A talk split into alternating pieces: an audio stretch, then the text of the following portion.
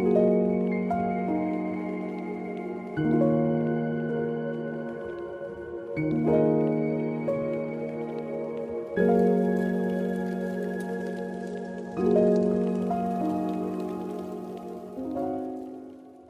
что, дорогие друзья, всем привет! С вами снова я, Федоров Сергей, и это новый выпуск моего подкаста.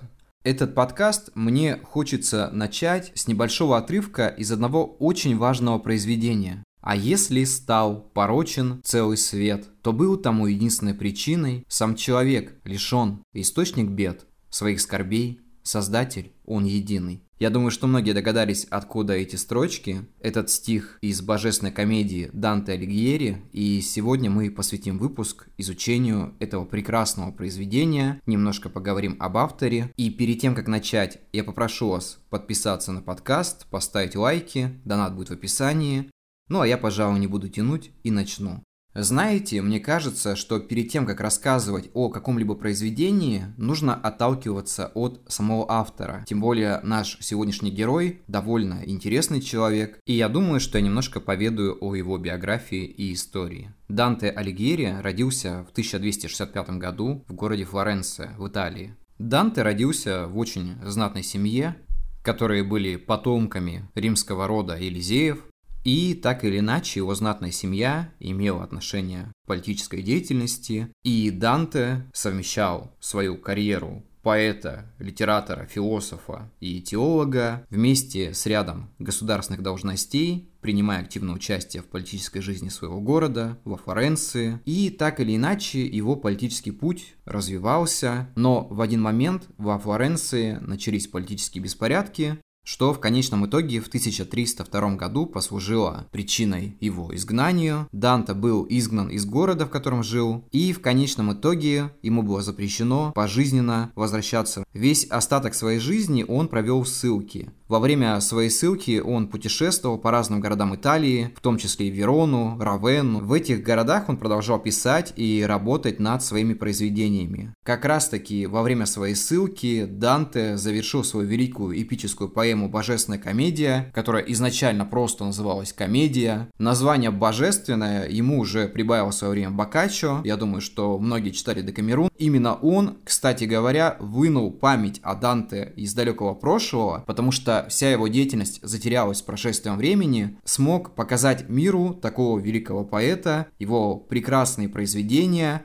так сказать, продлив его временное бессмертие. По поводу «Божественной комедии», что бы мне хотелось сказать. «Божественная комедия» — это произведение Данте, написанное не на латыни. В то время писать на латыни и вообще знать латынь являлось, ну как бы так сказать, принадлежностью к образованному человеку, потому что каждый образованный человек говорил на латыни. И вся литература, которая публиковалась в то время, она была написана на латыни. Но Данте поступил иначе. Он написал это произведение на итальянском языке, сделал вставку на таком, сказать, общедоступном языке, что, в принципе, дало ему такую известность в свое время. И в конечном итоге это произведение принесло ему славу и признание. В молодости Данте был влюблен в девушку по имени Беатриче Портинари с момента их первой встречи, когда они были еще детьми. По-моему, тогда им было по 7 или 8 лет. Она была его вдохновением и символом женственности. Он об этом писал в центральной теме своего произведения, в отражении «Божественной комедии». Насколько я помню, в его биографии было написано, что он встретил эту женщину спустя 15 лет, она уже была замужем, и это стало одной из причин его переживаний, но в конечном итоге в 1285 году он женился на другой женщине по имени Джема Донати, у них родилось несколько детей, включая сына по имени Пьетра, однако их брак не был счастливым, и они разошлись через несколько лет после свадьбы. Я думаю, что вся его жизнь, личная, творческая, политическая, так или иначе, переплеталась внутри этого человека и в конечном итоге очень сильно отражалась в его произведениях. Также, помимо «Божественной комедии», он написал такие произведения, как «Новая жизнь». Это раннее произведение Данте, написанное тоже на итальянском языке. В нем он описывает также любовь к женщине по имени, догадайтесь, Беатриче. Я думаю, что именно любовь двигала им в то время, когда он писал это произведение. произведение, и сквозь года он донес его и до центральной части того, что он успел написать за свою жизнь. Также он писал политические произведения, такие как «Монархия» и «Конвивио». Это уже более такое философское литературное произведение, в котором Данте комментирует и объясняет некоторые свои стихотворения на итальянском языке. И давайте немножко отвлечемся от биографии автора и перейдем к самому произведению. Произведению, которое я называю действительно центральным, потому что это великое произведение. То, что он сделал, это абсолютно великое произведение под названием «Божественная комедия». Я удостоился прочесть ее в довольно позднем возрасте. По-моему, мне тогда было 25. И, знаете, с первых страниц меня очень сильно затянуло. В наше время присутствует очень много отсылок к этому произведению, начиная от полотен Дали, которые очень сильно в свое время подверглись критике. Я помню, читал статью, где цитировался дневник Дали, где он просто недоумевал, что происходит, почему люди не могут принять то, что он хочет олицетворить. На самом деле, посмотрев эти картины, я прекрасно понимаю, что они имеют очень большое расхождение с теми иллюстрациями, которые были написаны Сандро Боттичелли. Это человек, который после смерти Данте делал иллюстрации для «Божественной комедии». Вы все прекрасно видели это олицетворение ада, которое уходит сверху вниз, глубоко под землю, заканчивая, по-моему, если не ошибаюсь, озером, куда, по легенде, упал Люцифер после того, как был изгнан из рая и провалился в самый центр нашей земли. Также иллюстрации к этому произведению делал Уильям Блейк, тот самый поэт, который часто упоминается в фильме «Мертвец» Джима Джармуша. Я думаю, что те, кто знакомы с картами Таро, видели Таро Уильяма Блейка с прекрасными картинами, иллюстрациями. Мне это очень нравится. У моей бывшей девушки была такая коллекция, и она мне прям очень симпатизировала своим внешним видом. Ну и вообще, картины Уильяма Блейка, они очень часто встречаются в нашей современной жизни. Мы можем вспомнить фильм про Ганнибала Лектера «Красный дракон». Там в центре сюжета происходит история с этой картиной, которую хочет украсть тот самый человек, чтобы обрести неведомые силы. Ну и, конечно же, тот самый стих, где «Кто рождается на свет лишь для горести и бед, кто рождается навечно лишь для радости беспечной, кто для радости беспечной, кто для ночи бесконечной». Прекрасный стих, и я думаю, что многие его слышали. Именно переходя к произведению, мне хочется сказать, что оно делится на три части. Это ад, чистилище и рай. В каждой части Данте описывает свое путешествие по загробному миру. Встречает разных персонажей, переживает различные испытания. Ад описывает путешествие, где персонажи подвергаются различным мучениям в соответствии с их грехами. Я думаю, что все видели эту картину, где ад разделен на разные круги. И вообще принято говорить, что в аду 9 кругов по Данте, что в принципе как бы уже является, ну, я не знаю, выдумкой человечества, потому что, насколько мне известно, в Библии об этом ни слова не сказано, но на самом деле идея довольно интересная. Это как какой-то отдельный мир, отдельная реальность, где рассказывают о том, как каждый грешник будет испытывать муки, в каком виде это будет происходить по соотношению с грехами, которые они совершили при жизни. Самое интересное, что в последнем кругу находятся предатели, и за ними наблюдает лично Люцифер, потому что предательство это считается по Данте огромным страшным грехом, наверное, хуже всего, что только возможно быть, и на самом деле эта тема довольно интересная. Также там есть чистилище, которое представляет собой промежуточное состояние после смерти, где персонажи проходят определенное очищение от своих грехов, чтобы достичь спасения. Конечно, не все люди, находящиеся там, достигнут какого-то спасения, но так или иначе, тема довольно интересная. В раю Данте постигает божественную мудрость и познает истину.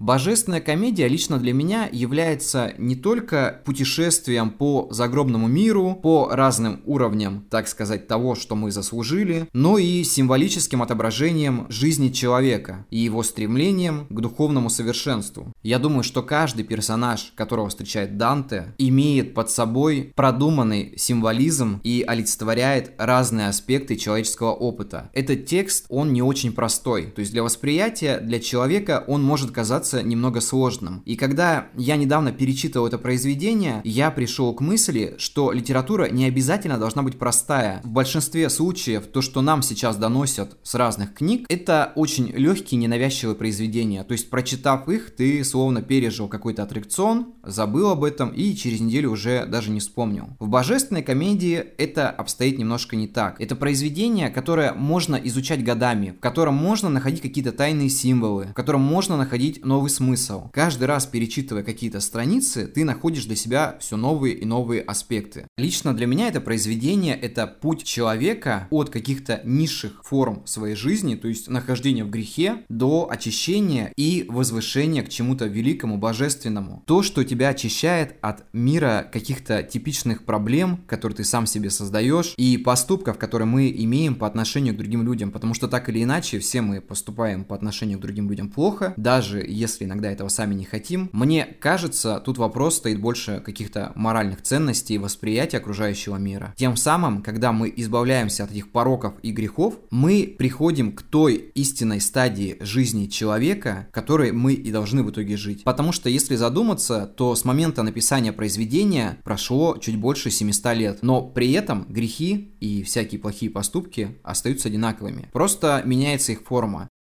Первый круг ада был лимбом, это обитель душ, добродетельных нехристиан и некрещенных детей. Вторым кругом это было место обитания демона Миноса, это тот самый, который наказывает людей за их какие-то плотские пороки. В третьем круге Цербер охранял чревоугодие и обжорство, этот грех до сих пор присутствует в каждом из нас. Ну и так далее, то есть там злоба, воровство, еретики и вишенка на торте, ну точнее в самом низу, там где находился Иуда, Брут, Кассий, там были заморожены души предателей. Ну и также путь очищения, то есть если вернуться к чистилищу, то там на ком-то лежали камни, завистники были лишены зрения, те, кто желали хорошо покушать и постоянно кушать даже больше, чем нужно, были подвержены голоду. Если так подумать, то все довольно справедливо. Ну и конечно же, чтобы не пропустить, мне хочется немножко задеть тему рая, она тоже очень интересная. Потому что здесь уже заканчиваются круги и переходят небесные уровни. То есть в первом уровне были монахини, которых насильно выдали замуж. Второе было для праведников. Третье для любвеобильных людей, в хорошем смысле этого слова, потому что в наше время это очень испорченное понимание. Если говорят про человека, что он любвеобильный, то это обязательно человек, который не знает меру своей похоти, так сказать. В этом случае здесь хороший смысл. Также дальше там шли мудрецы, справедливые люди и так далее.